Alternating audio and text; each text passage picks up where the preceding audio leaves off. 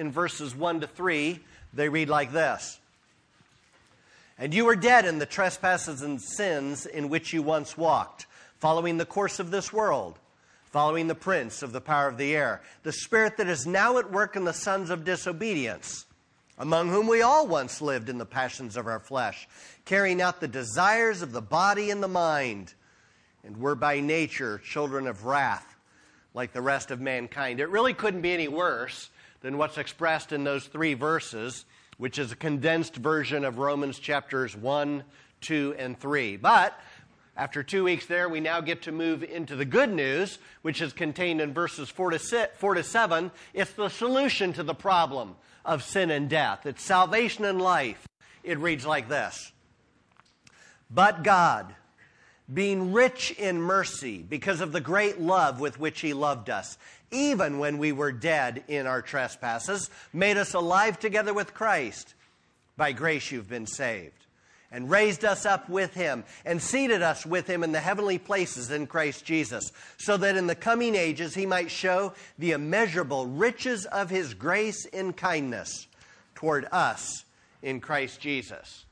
So that's the good news, uh, the solution to the problem. And as I was thinking through that and meditating on it, trying to uh, understand better all that's contained in that good news, the but God, it struck me that this is extremely similar to exactly what we were doing when we were in Isaiah, which is the book we did before Ephesians. We took a short break for Lent, kind of uh, focusing on the crucifixion of Christ before Resurrection Sunday. That was a I think, a five week break, maybe six week break. But right before Ephesians, we did Isaiah.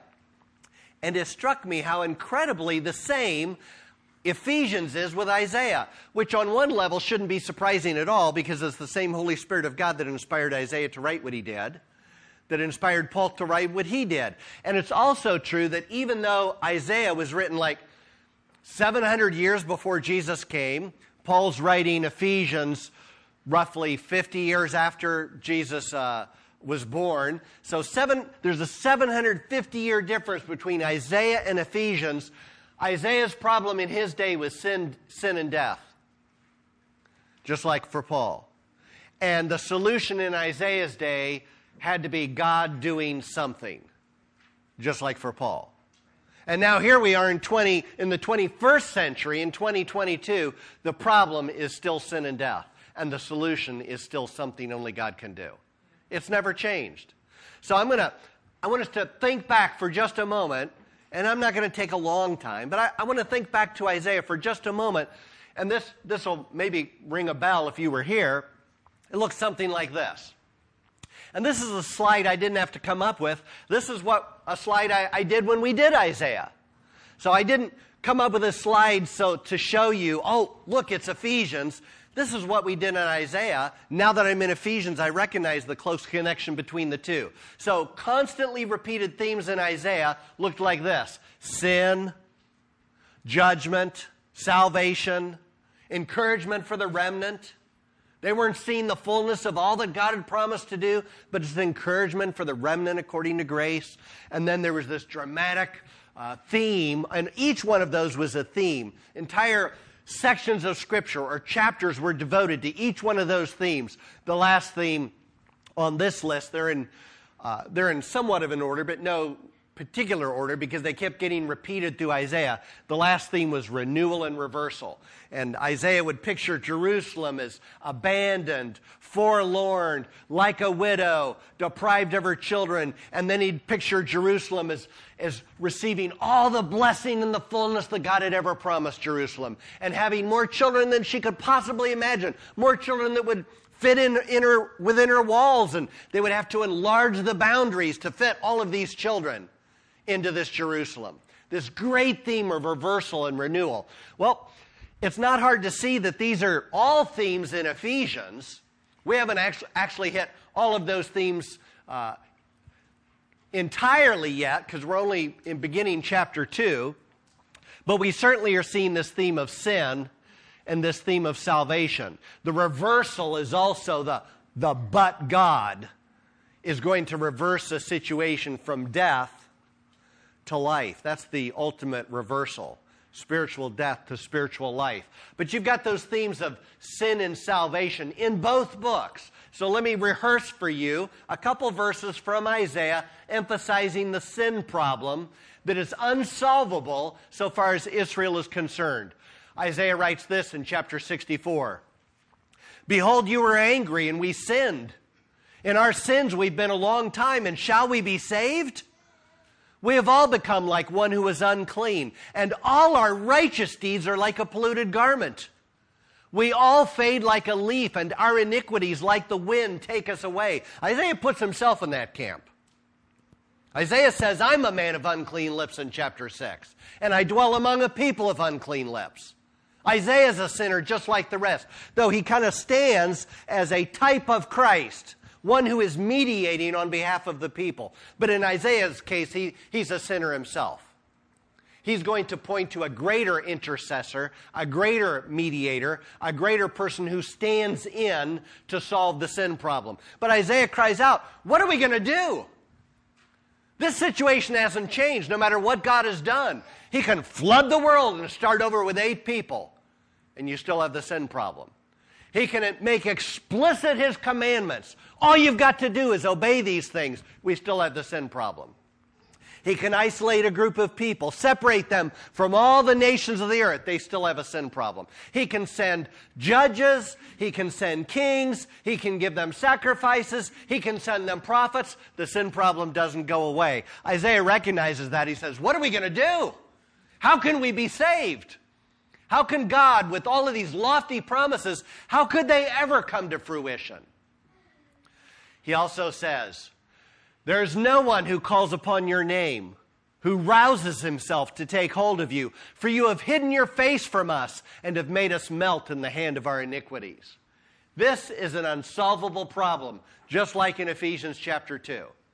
And then I read, Isaiah says, But now, O Lord, you are our Father. We are the clay. You are our potter. We are all the work of your hand.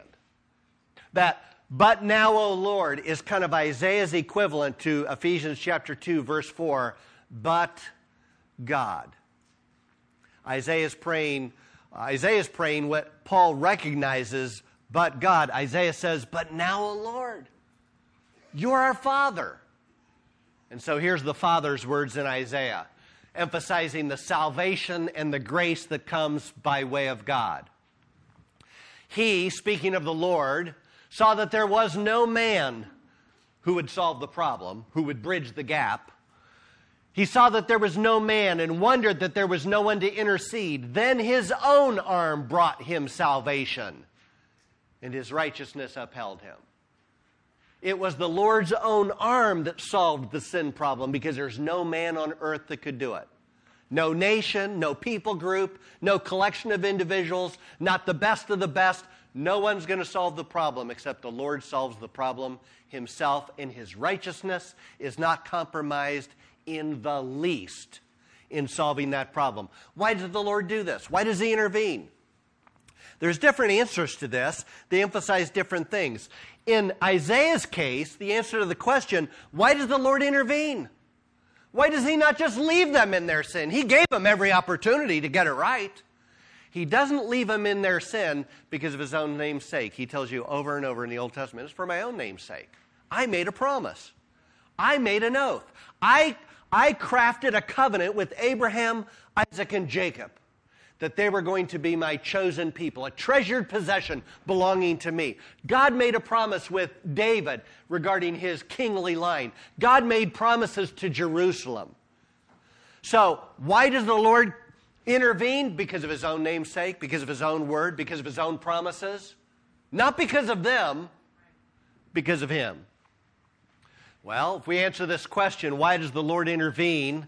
In Paul's case, as he's talking, writing to these Gentile churches, he gives us four, four basic reasons why he intervenes. They, they're centered around this idea of why did I intervene? Here's why. Because of, here's why, and so that I might show.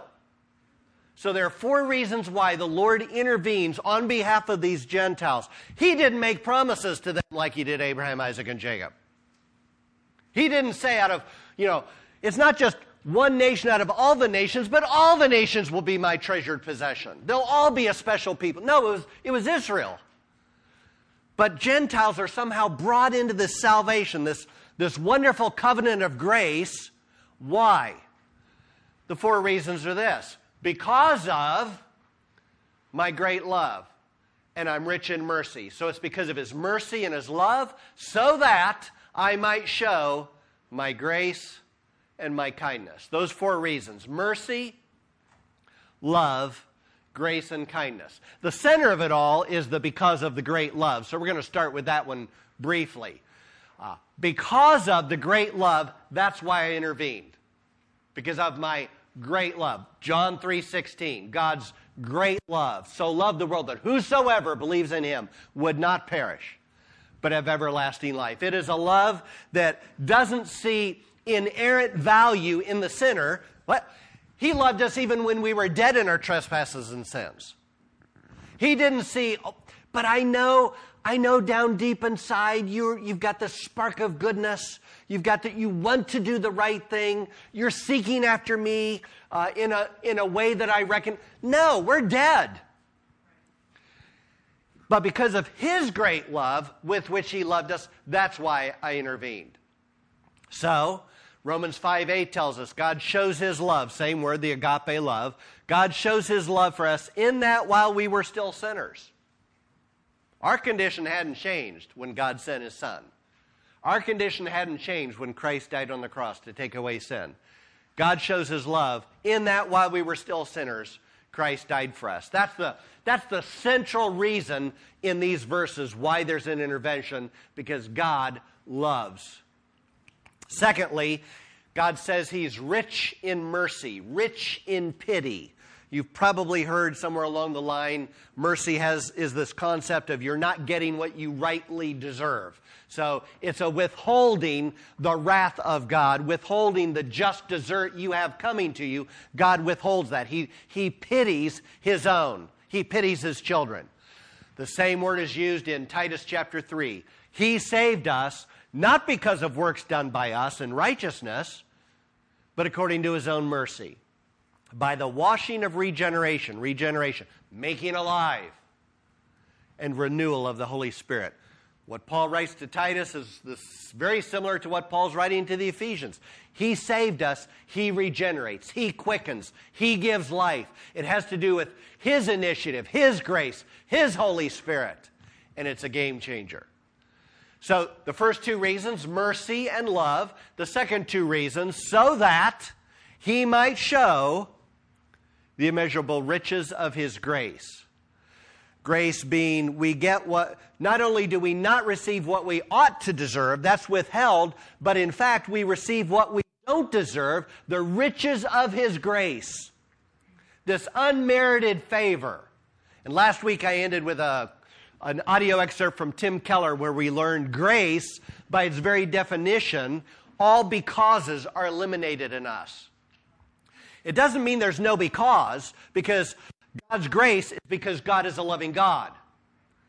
But it's not God's grace because I did something. The moment I said I had a because and it has something to do with me, we're not talking about grace. Because then it's, well, I did something, I need paid off. If I do the right, if I work a certain amount of hours and there's an agreement in place, I expect to be paid. If I, uh, whatever you devote yourself to, you do something and you expect a certain return. In this case, God's grace that saves has, there's no because answered by us. It's because God is loving, is why he saves by grace. It's entirely found in him. That was uh, Keller's sermon last week. The entire sermon's a terrific message. Uh, I'd be happy to give you the link to it if you're interested. And then lastly, so that he might show not only his grace, but his kindness toward us in Christ Jesus. That word kindness, uh, oftentimes translated kindness, it's also translated goodness a lot. He is a kind and good God. His kindness is bathed in his goodness. As God is kind, God is good to all those he saves by his grace. It's used twice in Romans chapter 2, where Paul says, Or do you have contempt for the wealth of his kindness? which Paul talks a lot about the riches of his grace and then the riches of his kindness in Ephesians 2. But, or do you have contempt for the wealth of his kindness, forbearance, and patience, and yet do not know that God's kindness leads you to repentance? Why is it God has, has not judged the world in perfect righteousness and all the wrath that has been stored up uh, by God because of man's sin? His no one is righteous, no, not one, no, seek, no one seeks after God. You know, the wages of sin is death. Why hasn't that fallen?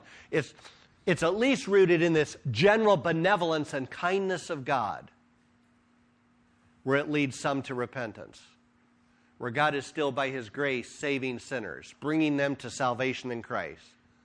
And that kindness is, is a forestalling of inevitable judgment, which also will fall. But it's easy for, Ecclesiastes makes the point, sinners think because justice is delayed that there is no justice. Sinners think because justice is delayed that I got away with it you know, everybody's done something where you did something you shouldn't have done, and you're like, oh, I wonder if I got caught, or I, wonder if somebody heard what I just said, or saw what I just did, and there's this moment of panic, and then, like, oh, I don't think anybody caught it. And you've got this sense of relief. All right? In a sense, that's the world in sin. They're like, They've all done something wrong. We've all done something wrong. And there's this sense that I don't think there's justice. I don't think there is a God. Why, if, if God was good and He's all powerful, why would there be all these crimes and atrocities done in the world? I don't think there is a God. But in fact, that kindness is what leads some to repentance. All those who put their faith in Christ. Find there, we're saved by His grace. So, what did God do? We know why He did it. He did it, the reasons why are His love, His mercy, His grace, and His kindness. That's what prompted Him to do something. What did He in fact do? What He in fact did in Ephesians chapter 2 is He made us alive together with Christ. Well, that solves the death problem because I was dead in trespasses and sins. So, what God did is He made me alive together with Christ. What God did is He raised me up with Him. And what God did is He seated me, He seated all those who's saved by grace. He raised, He made us alive, raised us up, and seated us with Christ. It all has to do with a connection with Christ. It's all accomplished because of Christ. It's all, it's all a done deal because of the connection, the identification between who I am and who Christ is. Because now my life, my destiny, my purpose for living is all wrapped up in who He is and what happened to Christ, the connection between the two. Those three verbs made alive, raised up, seated us with. So, what should we know about what God did? We know why He did it, we know what He did. What should we know in relation to ourselves? That's what He did. So, what should I know? What's the big takeaway? Um, I'm not good at, uh, and it's probably because I've not been to proper like Bible schools and seminaries where you're supposed to have like this one main point, this big takeaway. If it, even if everybody else forgets everything else, you keep coming back to this main takeaway. Like I imagine, and I'm sure because I know I've heard it from time to time, you can walk away from a message and you're like, I'm not even sure what I heard. Like I'm not sure how many takeaways there were. I mean, there was that was a that was a mouthful. Well, here's a big takeaway. Here's here's an easy what should I know based upon all that God has done and why He did it? What should I know about what God did? Here it is. You have been saved. It is accomplished. That's what you should know. You have been saved. Not you're going to be saved. Not one day, someday. You have been saved because your destiny is wrapped up in Christ. You have been made alive not waiting to be made alive. You are spiritually alive in Christ. You have been raised up right now with Him and seated with Him in the heavenly places. It's all accomplished. There's nothing in jeopardy because it's tied up with who Christ is. Has Christ been raised from the dead? Yes, He has. Has he, been, has he been raised up to the right hand of the Father and seated at the Father's throne? Yes, he has. That's where my destiny is. That's me. That's my position. There's a difference in the Bible. Theologians would talk about this depending on who you're reading. Uh, there's a difference between your position in Christ and your experience. Okay? Positionally, I am justified, I am blameless, I am sanctified, and I'm glorified. It's all done positionally. That's how God looks at me. But in my everyday life, I know that doesn't look to be the case because I still say things I shouldn't say. I'm still driven by selfish motives. There's times I'm still walking in, in step with the world. I still sin and transgress, so my experience doesn't always match my position. But Paul says right now, I want you to know your position. I know what is settled. I'm letting you know what has been settled. It's certain and sure because it's tied to Christ, not tied to you. Uh, D, Don Carson says regarding this whole concept, when Paul, when Paul says uh, you have been saved, he's, in a sense, he's not saying your salvation is completed. It's still a work in progress, in a sense. He's not saying it's completed, but it's completely taken care of. It's completely taken care of. And, and in your experience, your experience will more closely match what God knows to be true because His Spirit is at work among His people in each one of His individuals. He is making us like His Son is completely taken care of. It won't be completed in, a, in our experience until the body is raised in newness of life. That is literally, physically, a glorified body, like Jesus rose from the grave. It will be incapable, our bodies will be incapable of sinning. Our bodies will be incapable of experiencing sin and death and disease because it will be a new body. It will be a completely changed body. You can read about that in 1 Corinthians 15. So that's what we should know about what God did. Salvation is more than forgiveness. Uh, a cross reference, which we don't have time for, would be Colossians, kind of expands upon these themes. But here's, here's what I want you to get from salvation is more than forgiveness. If you're a Christian and you say, My sins are forgiven, that is a true statement. But being a Christian means more than your, your sins are forgiven. The word salvation, the, I mean, the, a close verb, a synonym, doesn't mean uh, I'm saved. That is the equivalent of forgiven sins. Saved means delivered. Delivered. If you're saved, if I say I'm saved, I'm saying I'm delivered from something. What am I delivered from? Death. I'm delivered from the penalty of sin, which is death. I'm delivered from the power of sin. I'm learning that. One day I will be delivered from the presence of sin.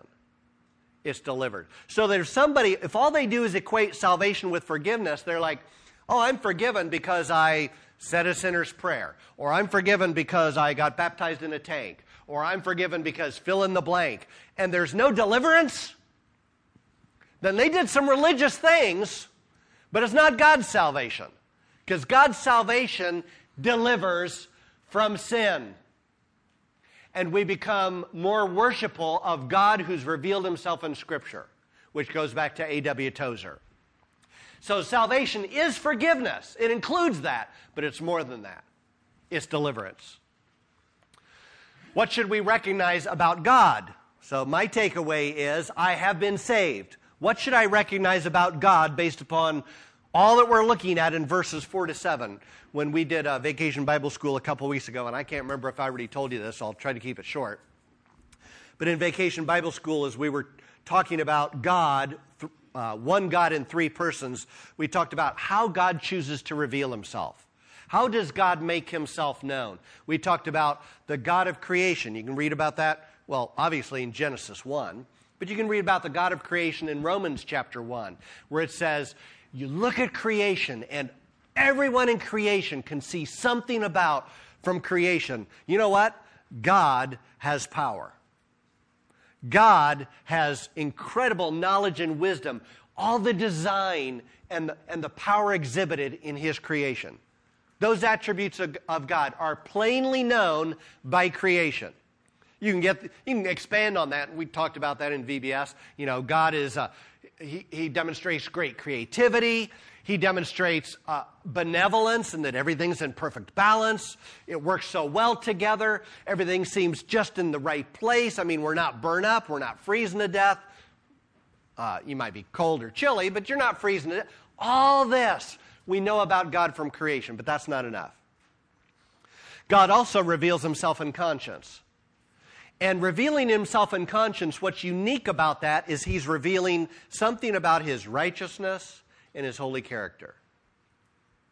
That he is a God that determines right from wrong, and he's given you a sense of that. I mean, I haven't really fleshed this out. Uh, the theory I've operated on for decades is that the fact that we have a conscience is, is, in a result, is the result of sin. Because Adam ate, trespassed by eating of the fruit of the tree of the knowledge of, knowledge of good and evil. That's conscience. Prior to disobeying God, he just trusted what God said was good and evil. He didn't have any internal sense what was good or right. He didn't need it. He tr- God said this was this is right, this is wrong. He trusted God. But when he disobeyed, he received a conscience, where now he knew what he did was wrong. He couldn't solve the problem, but now, all by himself, within his conscience, he knew right from wrong. He had a sense of right from wrong. I'm kind of toying with doing the early chapters of Genesis when we're done with Ephesians. Uh, who knows? Anything could change by then. But in conscience, we, we learn something about God not revealed in creation. We learn something more of his righteousness, his holiness, his, his separateness from all that is impure and evil and sinful. But what do we learn about God or recognize about God in Ephesians that we don't recognize by creation and we don't recognize in our conscience? And what we recognize is that God's love is revealed in His Son. In a way that creation and conscience cannot reveal that, there's no greater way for God to reveal how great His love is than, and His mercy and His grace and His kindness than what He has done in His Son. Again, John 3.16, uh, Romans 5.8, Romans 5.12, other pa- places in Scripture. God reveals most explicitly how great is His love. Look at the Son. Look at the Son. And this is imagery in Scripture where if in all the ways you imagine God, love is not one of those ways without compromising righteousness. But if love is not one of the ways that seems central to you as to God's character, you're missing a big message of Scripture. Because, and uh, Charles Spurgeon is so good at preaching this, where he preaches the holiness and the righteousness of God and the grace of God, but he also preaches the love of God. And so you've got many, many examples in Scripture. One would be a, a story Jesus told, the parable of. Uh, of the prodigal son. There were two sons, or the prodigal father, and that the lavish father. But you've got Jesus is using an image, teaching us something about the great, compassionate love of God for his own. Because those two sons represent Israel. There's the tax collector and the sinner, the wayward son of Israel. And then there's the older brother, the Pharisaical, self righteous Israelite. But those are God's sons. And Jesus tells this parable about the father running to meet his son, who's coming back in repentance and embracing him and welcoming him as a son and not as a servant, not as a slave. That's the compassionate love of God for his own. That's in the prodigal son. There's so many more examples. Uh, in Luke, you've got two, two explicit examples, and then uh, Jesus' call in Matthew about coming to me, all you who labor and are heavy laden, and I will give you rest. It's a compassionate, loving call. In Luke chapter 13, it's where Jesus uh, says to Jerusalem, he's mourning over Jerusalem, how often I would have longed to gather you, but you would not. You didn't come to me. In spite of God's great love for Israel, for Jerusalem, for his people. In Luke chapter 19, Jesus is entering Jerusalem for the last time, and as he looks out over the city, he weeps. Those are his people. John's gospel says he came unto his own, and his own received him not. The promised Messiah, the one foretold by the prophets, the one who the kings bore image to in their kingly reign, the one whom the priests offered these imperfect sacrifices, pointing to the Lamb of God who takes away the sin of the world. He came into his own, and his own received him not. And Jesus looks out over Jerusalem and he weeps in love because those are his people. Because those are his people. Isaiah gives us the promise the last chapter hasn't been written yet because he's going to redeem his people. He will save his people by his grace. So, The last example is, is, a peculiar example because it's one I never would have thought of, but I like the passion of, of the example of uh, what God does when, in His grace, he is, He's bringing His sheep into the flock.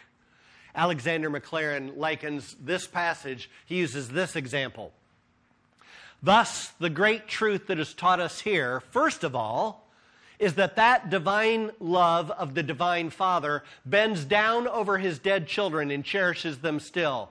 Oh, you can do much in separating yourselves from God through selfishness, self will, sensuality, or other forms of sin, but there's, there's one thing you cannot do you cannot prevent his loving you. If I might venture without seeming irreverent, I would point to that pathetic page in the Old Testament history where the king hears of the death, red handed, red-handed in treason, of his darling son. Careless of victory and forgetful of everything else, and oblivious that Absalom was a rebel, and only remembering that he was his boy, burst into that monotonous wail that has come down over all the centuries as the deepest expression of undying fatherly love. Oh, my son Absalom, my son, my son Absalom. Oh, Absalom, my son, my son. That's in Scripture. The name and the relationship will well up out of the father's heart, whatever the child's name. We are his Absaloms, saved by grace. And though we are dead in trespasses and in sins, God, who is rich in mercy, bends over us and loves us with his great love. Have you ever thought of yourself as an Absalom? What a great word picture. Because I like to think of myself as not as Absalom, as somebody just a little bit cleaner, somebody not so low as to betray my king. But that's who I am. I'm Absalom. And God, in his love, by his grace, brought me to the cross. And I repented and believed. And I was made new. And my life has never been the same. And lots of, th- lots of events in life, they come and they go things, various events, things in life seem so important at the time, but eventually they wane. But the one constant in my life is my relationship with Christ. It hasn't changed. It is, it is more important now than it was when I was younger. It's not something that gets you through difficult teenage years and then it's done. It's not something that uh, you can set aside while you're on your career path and then you better make sure to get it back out of the closet when you're ready to retire my relationship with Christ is, has got to be at the center of everything I do because there's nothing more important. It is the treasure and the, the treasure in a field, the pearl of great price. I was Absalom, and God brought me to himself.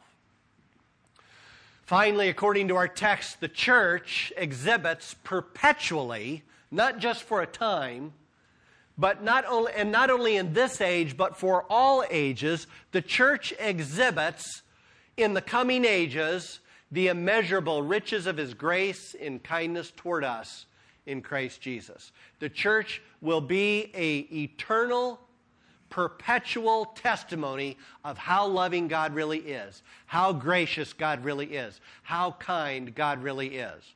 The church will declare that and sing that forever because it will always define who we are as the people of God.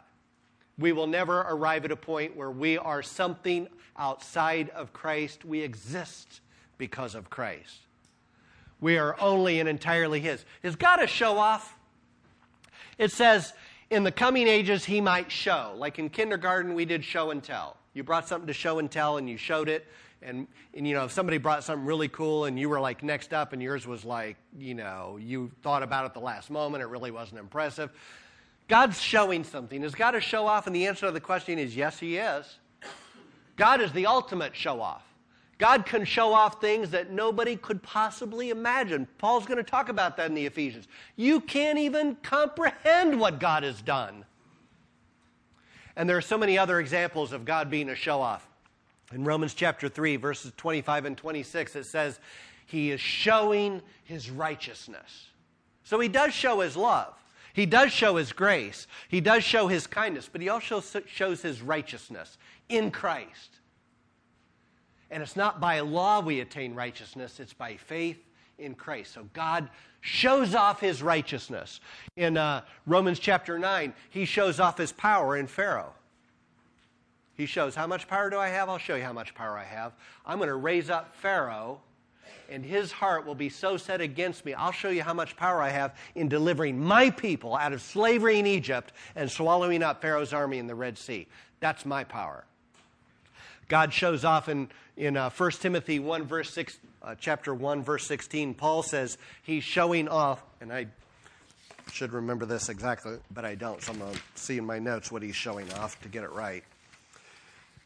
Paul says, This saying is trustworthy and deserving of full acceptance that Christ Jesus came into the world to save sinners, of whom I am the foremost. But I received mercy for this reason, that in me, as the foremost, Jesus Christ might display, might show his perfect patience as an example to those who were to believe in him for eternal life. God is showing off his patience when he saved Paul. You could put your name in there. God is showing off how patient is he? He was patient enough. He called, he mourned over me and by his grace made me alive in Christ. That's how patient he is.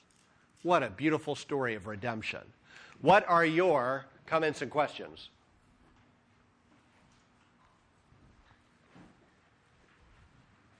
Lori.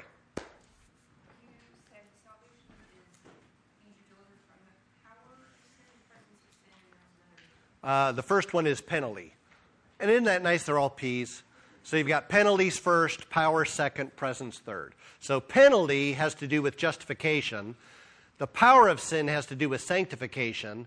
The presence of sin has to do with glorification.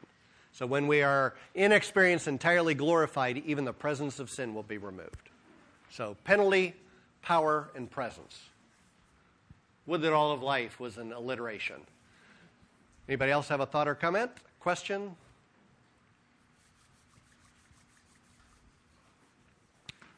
Delia. trophies